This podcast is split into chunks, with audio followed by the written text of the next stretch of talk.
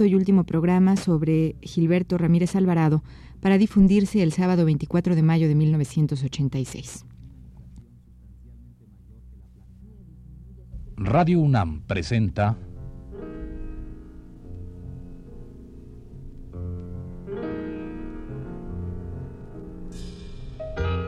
Retrato hablado. Gilberto Ramírez Alvarado.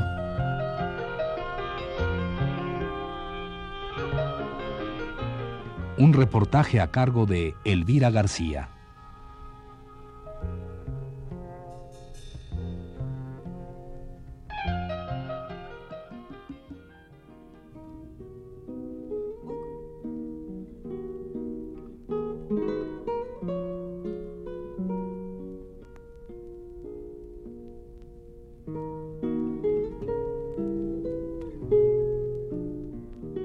Concluiremos el retrato hablado de don Gilberto Ramírez Alvarado, pionero del teatro Guignol en México.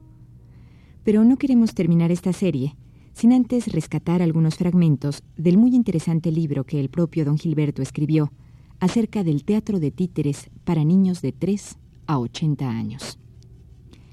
En esta obra, tal vez la única o de las pocas que hay editadas acerca del teatro Guignol, Gilberto Ramírez reconstruye la historia de este arte antiquísimo y nos lleva, de manera grata, a conocer las distintas manifestaciones teatrales de los pueblos.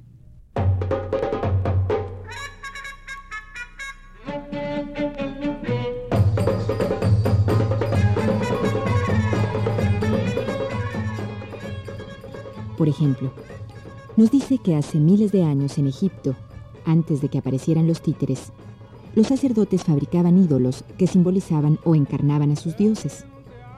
Dichos ídolos tenían ciertos mecanismos secretos que accionaban para mover los ojos, la cabeza, los brazos y las piernas, logrando un extraordinario resultado para los fines que perseguían. Y cuenta don Gilberto que cada vez que el pueblo se rebelaba por lo mucho que sufría, lo hacían llevar por las calles esos ídolos en majestuosas procesiones. Entonces, los muñecos o ídolos alzaban un brazo indicando por dónde querían ir. También contestaban a las preguntas de los sacerdotes y del pueblo. Asimismo, dejaban escapar lágrimas y rechazaban las ofrendas y los regalos de sus devotos. Con el tiempo, la gente perdió la fe, pues descubrió el engaño, y los ídolos fueron desalojados de los templos. Refugiándose en los hogares, se transformaron en objetos de adorno, en juguetes y actores de representaciones breves. Posteriormente, al volver a salir a la calle, se les dio el nombre de títeres.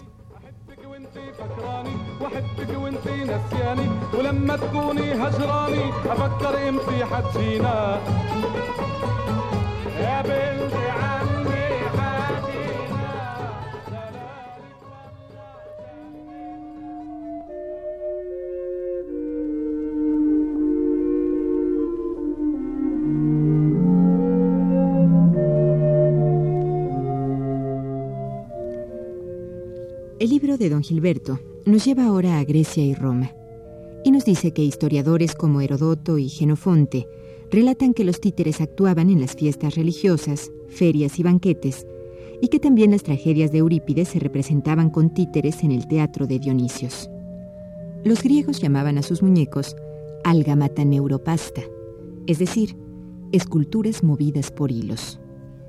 Macus es el muñeco romano considerado en Occidente como el abuelo de todos los títeres.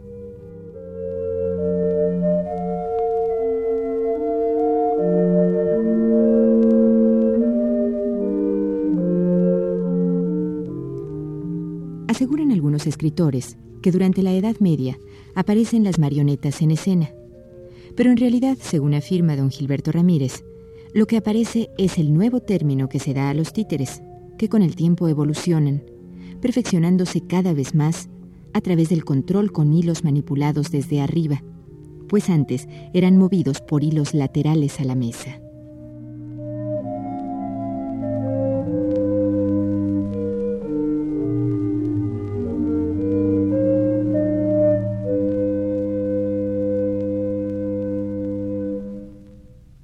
El nombre de marioneta Dice don Gilberto que proviene del nombre que daban a los ángeles en las representaciones. Otra versión es que dicho nombre se deriva del de un empresario muy famoso, apellidado Marión. En esa época, el teatro de marionetas actuaba en los templos, representando pasajes de la vida de Jesús. Sin embargo, hubo obras irrespetuosas o que trataban con mofa los temas religiosos, lo que originó que estos teatros fueran expulsados de la iglesia, para adueñarse de las calles a partir de los atrios, las plazas y las ferias, convirtiéndose así en teatros ambulantes.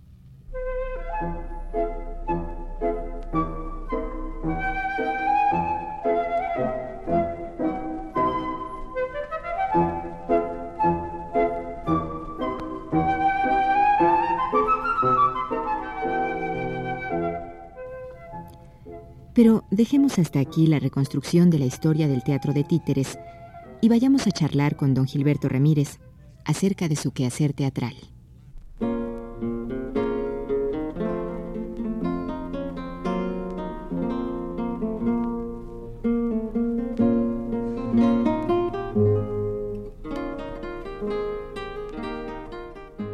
Nosotros con el teatro logramos establecer 155 centros de alfabetización.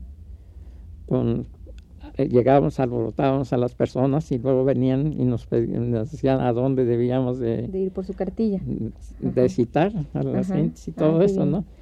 Y bueno, y después de esta etapa termina toda esta campaña. Bueno, de hecho la campaña de alfabetización no termina, pero es toda una etapa que es posterior a la guerra, ¿no? Toda esta, sí, el decreto de alfabetización. Pero ¿cuál es la siguiente etapa que vive don Ferruco? Bueno, don Ferruco se va a la televisión. Entonces, el 1 de septiembre de 1950, hay una cosa muy especial. La última noche de agosto se habla del estreno de la televisión en México. Y entonces se organiza un baile en el Country Club, al cual asiste el ministro de Obras Públicas y Comunicaciones para dar por inaugurado, y termina con un baile. Al día siguiente, en la mañana, se transmite el 4º informe del presidente Miguel Alemán. Y se transmite en la tarde, por la televisión. Sí, en la televisión se transmitió, es el primer programa, pues, el primer informe, pero el 4º de él. Y en la tarde, a las 6 de la tarde, se presentó don Ferruco con el Teatro de la Fantasía. Y de ahí tuvo durante 5 años 3 transmisiones por semana. Así que sin descuidar su otro trabajo que estaba haciendo para Acción Social, seguía haciendo su trabajo, ya poniendo obras recreativas, ¿verdad? Y pues de algo hecho es pionero de la televisión don Ferruco. De hecho, el mismo día que se abre la televisión. Sí, porque 2 meses antes nosotros habíamos estado ensayando allí en la televisión. ¿Y de qué corte eran las obras que se presentan en televisión? Bueno, pues en ese tiempo era lo que yo tenía montado, porque todavía no aparecían los escritores de las obras, ¿no? Claro. Y durante 1.5 años yo estuve presentando las mismas cosas que hacía. Claro que tenía yo un amigo escritor que se llamaba Rafael Arles, que me ayudaba a hacer las obras y poníamos los cuentos de él y cosas de él, claro, en toda esta cosa. Después ya pusieron a la primera gente, María Luisa Algarra, una española, que fue la productora ya del programa. Ya entonces ella empezó a escribirnos todos los guiones y nosotros a prepararlos y presentarlos. Así estuvimos hasta que se terminó mi contrato, que fue por los 5 años. ¿Y ya no se lo renovaron? No, ya no quise yo trabajar. ¿Usted ya no quiso? No, porque a mí me pasó una cosa, nunca supe hacer negocios con el trabajo de la televisión. Y cuando firmé el contrato, lo firmé a razón de 50 pesos por programa. En ese momento era mucho dinero, porque a los artistas que estaban tomando parte les pagaban 10 pesos. Pero se me olvidó poner una cláusula que dijera que cada año tenía que mejorar mi contrato. Eso no. Así que me quedé con los 150 pesos que ganaba cada semana haciéndolo. De esta manera estuve 2 años fuera de la televisión. Maestro Ramírez, ¿usted deja la televisión después de 5 años por esta situación que nos decía hace un rato de esa cláusula que se le olvidó incluir del aumento por cada año, ¿no? Sí. Pero se dedica, hay otra etapa más adelante que donde usted hace un teatro de educación higiénica. Sí, cómo no. Con don Ferruco, obviamente, a la cabeza de todo este asunto, ¿verdad? Sí, cómo no. Nos llaman para trabajar, hacer el teatro de educación higiénica, que es muy importante. ¿Se lleva toda la República esto? Sí, se lleva toda la República, y además esto se relaciona desde antes de nacer. Claro, desde el embarazo. Por eso es lo importante de este trabajo para todo eso, y además se está hablando de todas las enfermedades, cómo se debe evitar. Por ejemplo, el tifo, el paludismo, la poliomielitis, la tuberculosis y toda esta serie de trabajos, ¿verdad?, que se hacen con este teatro. ¿Y se llevó a zonas rurales? Y sí, cómo no. Viajamos casi toda la República, visitamos todos los ejidos y vimos en las gentes lo difícil que viven todas esas personas. Y lo que a mí me llama mucho la atención es que nosotros, cuando vemos a una gente que viene en cierta forma ruda aquí, un campesino, decimos que son gentes faltas de educación, pero nunca nos hemos puesto a pensar quién nos va a educar, quién debía educarlos, ¿verdad? Quienes, si apenas pueden comer, ¿cómo se les va a pedir educación a toda esa gente, verdad?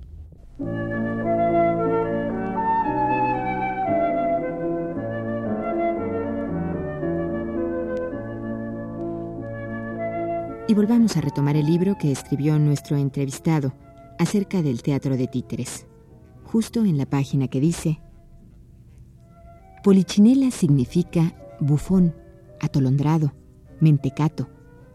Polichinela nació en Nápoles, Italia. Su creador fue Pablo Ginela.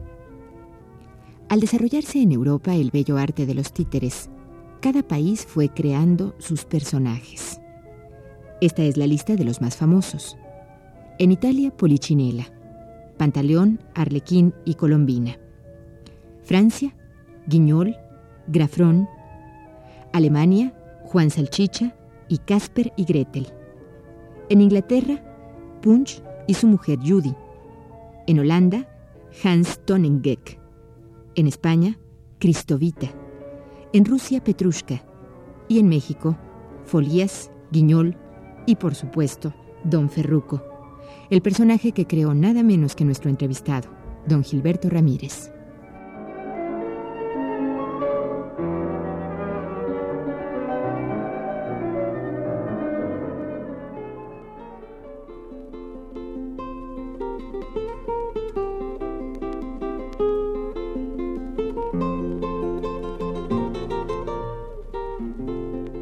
Después viene la familia Piripitín. Sí. Que está así, ahora voy a decir el nombre completo. Don Ferruco Temboruco Piripitín. Sí. Para servirle a usted.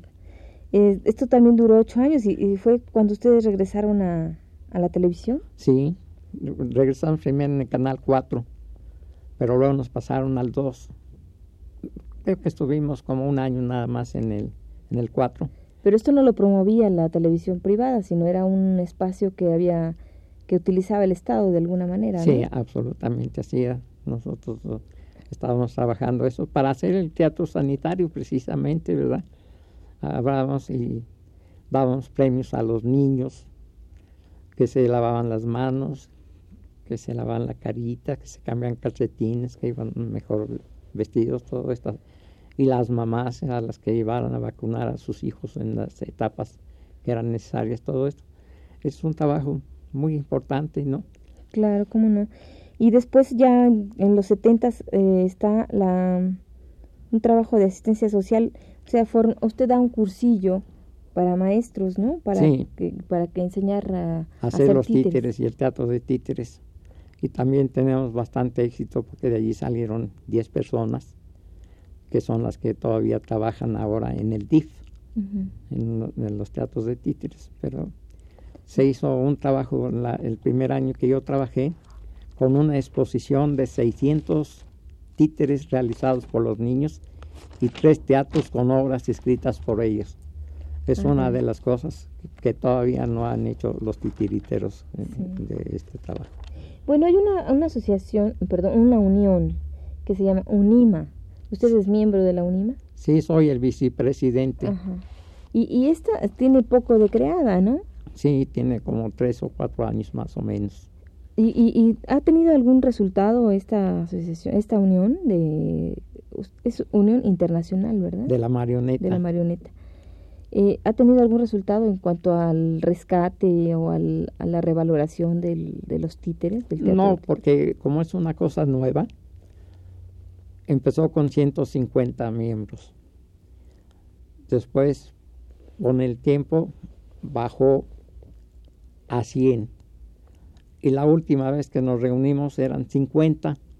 Es que esto necesita organizarse y ofrecerle a los titiriteros algo que vaya en interés de ellos, como son cursos, conferencias, cosas que informales, cómo está el teatro en el mundo, porque la UNIMA tiene teatro en todo el mundo.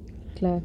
Maestro, pero tendrá que ver que de alguna manera el teatro de títeres para niños, el teatro de marionetas, el Guignol, ¿es un teatro que está un poquito relegado? Bueno, un poco sí, ¿verdad? Porque desgraciadamente hay burócratas de jefes que no saben nada de títeres ni les importa, ¿verdad? Y muchas veces cuando ellos reciben una sugerencia, lo único que les interesa en sus informes, se dieron 30 funciones, pero no se sabe los resultados, qué fue lo que se hicieron, toda esta cosa, ¿no? Desgraciadamente ese es uno de los problemas más graves que hemos tenido. Por ejemplo, el maestro Lago, que dirigió los títeres de Limba durante 30 años también, y yo que he pasado por muchas etapas con distinta gente, ¿no? Entonces, al mexicano sí le gustan los títeres, pero la burocracia, pues creo que no maneja nada bien.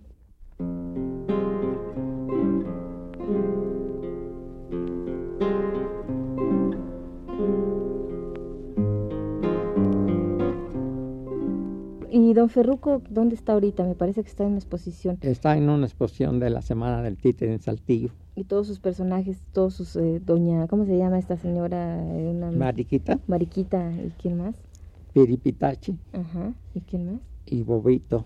Todos ellos están Pelbucho. Ahorita. Sí, están en exhibición. Ajá. ¿Y cuál va a ser el destino de estos muñecos, estos títeres? ¿Los va usted a guardar, los va usted a donar o los va a vender? Bueno, me pasa una cosa. Cuando yo me jubilé en Acción Social, si yo me llevaba todos los títeres que eran míos, iba a quedar sin trabajo el equipo que tantos años me había dado. Entonces, a la directora, que es Teresa Santolaya Álvarez, se lo regalé para que siguieran trabajando, y ella es la responsable de lo que vaya a hacer de toda esta cosa de títeres. ¿Y no se siente usted así medio triste de que ya don Ferruco ya no vaya a estar con usted o algo así? No, me siento triste cuando voy a algún lugar y aplauden y no es a mí. Bueno, es mitad y mitad, digamos. Pues sí, así es la cosa, ¿no? Pero... Maestro, ¿y cómo se siente usted actualmente de haber dado todo esta magia que usted decía hace un rato, ¿no? La magia del teatro a los niños y a los adultos, y además un teatro bastante bien conducido en cuanto a que era un teatro social, ¿no? Sí. Aparte de esto, también... ¿Se siente usted satisfecho por esto? Mire, lo que más... No, muy satisfecho no, porque todavía creo que puedo hacer algo. Pero una de las cosas que fue muy importante fue que las autoridades de educación se fijaran en la importancia que tiene el teatro de títeres y se creara en la carrera de los maestros y de educadoras la cátedra para tener esa materia. En 1950 se hizo en la Escuela Normal de Educadoras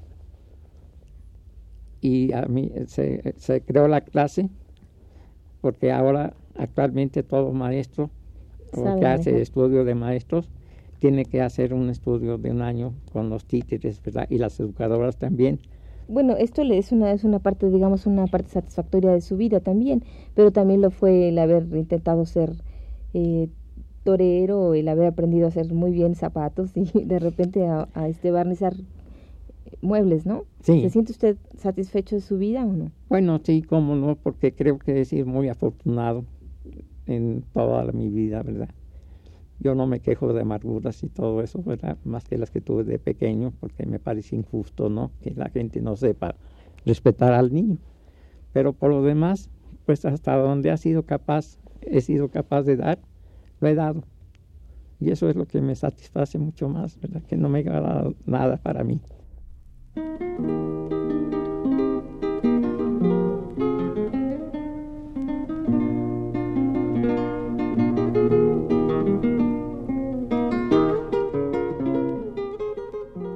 La gran labor didáctica y artística que realizó don Gilberto Ramírez Alvarado ha quedado un poco en el olvido. Tal vez las nuevas generaciones de jóvenes y niños desconocen el teatro y los personajes que nuestro entrevistado creó. Pero su medio, el medio de los teatreros y titiriteros mexicanos, reconoce el trabajo de don Gilberto y lo saben como un maestro, un guía, un hombre que con gran calidad artística y humana ha dado casi 50 años de su vida al teatro de títeres.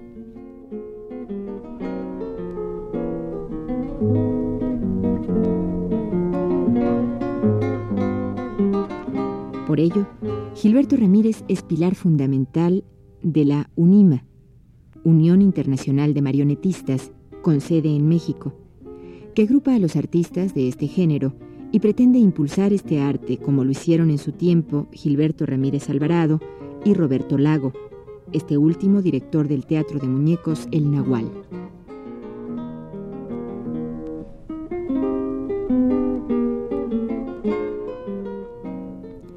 En fin, que resumir 50 años de trabajo en pro del teatro para los niños y del teatro de sentido social y didáctico es tarea harto ambiciosa y difícil. Por lo pronto, he aquí para usted un espléndido regalo, una historia contada por el propio don Gilberto, con la que en los años 50 su teatro de títeres iba por pueblos, rancherías, banquetas y plazas públicas, dando a conocer la importancia de saber leer, de aprender a leer, a través de la campaña de alfabetización que se realizó en esa época. Damos paso entonces a don Gilberto, que acompañado del Capitán Tragabuches, Pillín y Ballena Vacía, nos cuenta esta historia.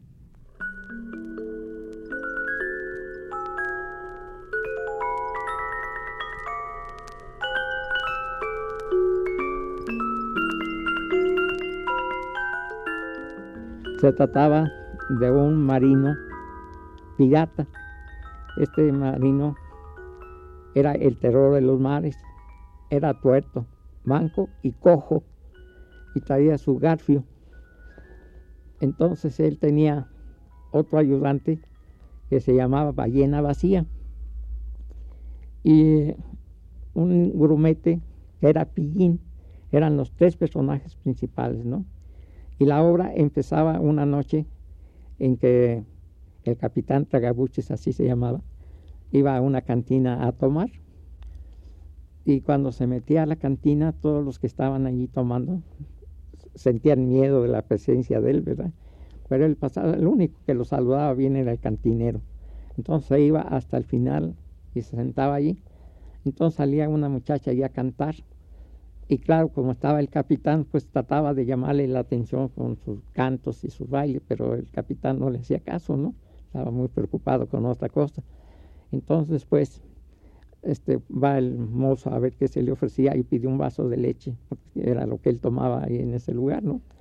Entonces, estaba esperando a Ballena Vacía porque tenían una cita.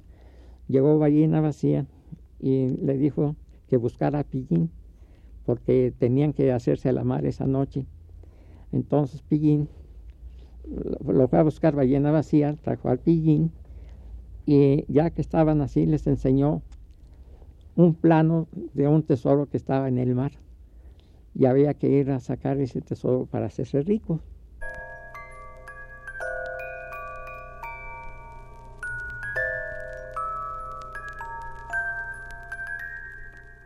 Hemos llegado al lugar a donde está el tesoro, así que vamos a hacer esto.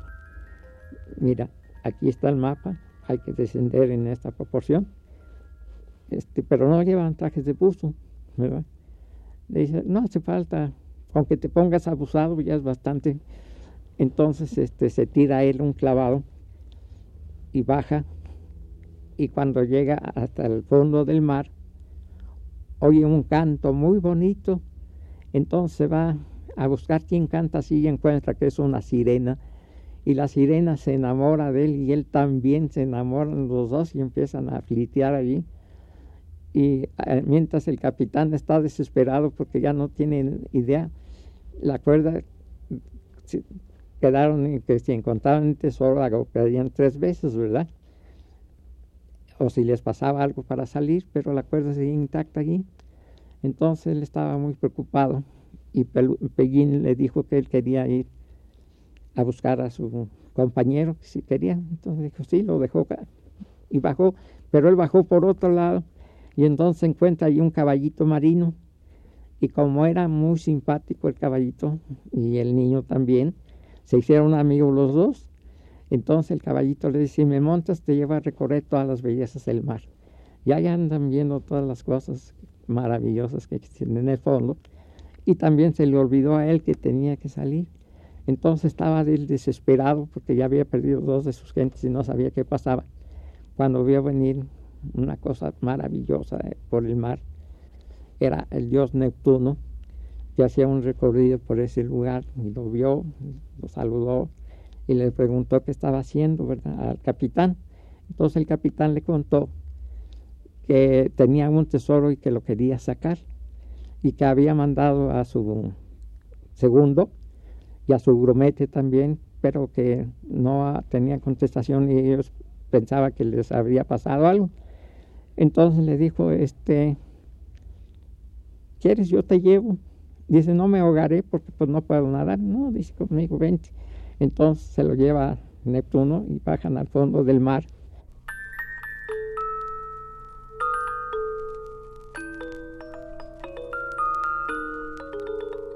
Entonces ya les dio Dios el baúl que tenía sus cosas y los puso en la cubierta de su barco, ¿no?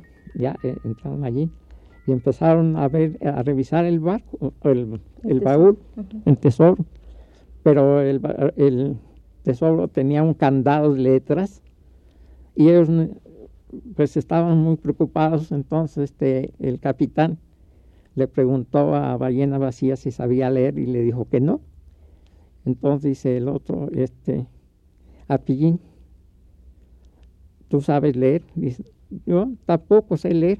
¿Y usted? Dice, cállese muchacho grosero, no me esté faltando el respeto, ¿no? Entonces dice Ballena Vacía, qué lástima, pero yo conozco a unos hombres sabios que esos sí saben leer. Vamos al puerto, los vamos a buscar y con ellos compartimos el tesoro.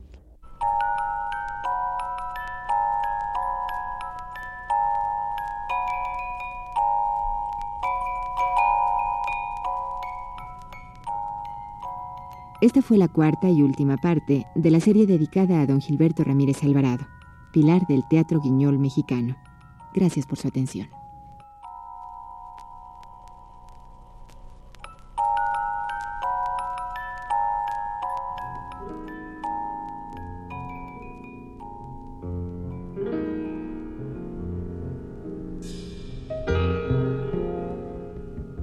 Radio UNAM presentó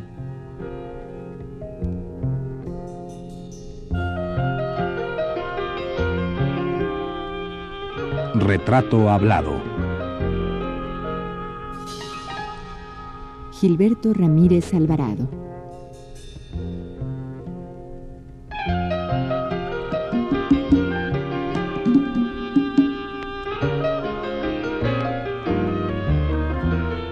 Un reportaje a cargo de Elvira García.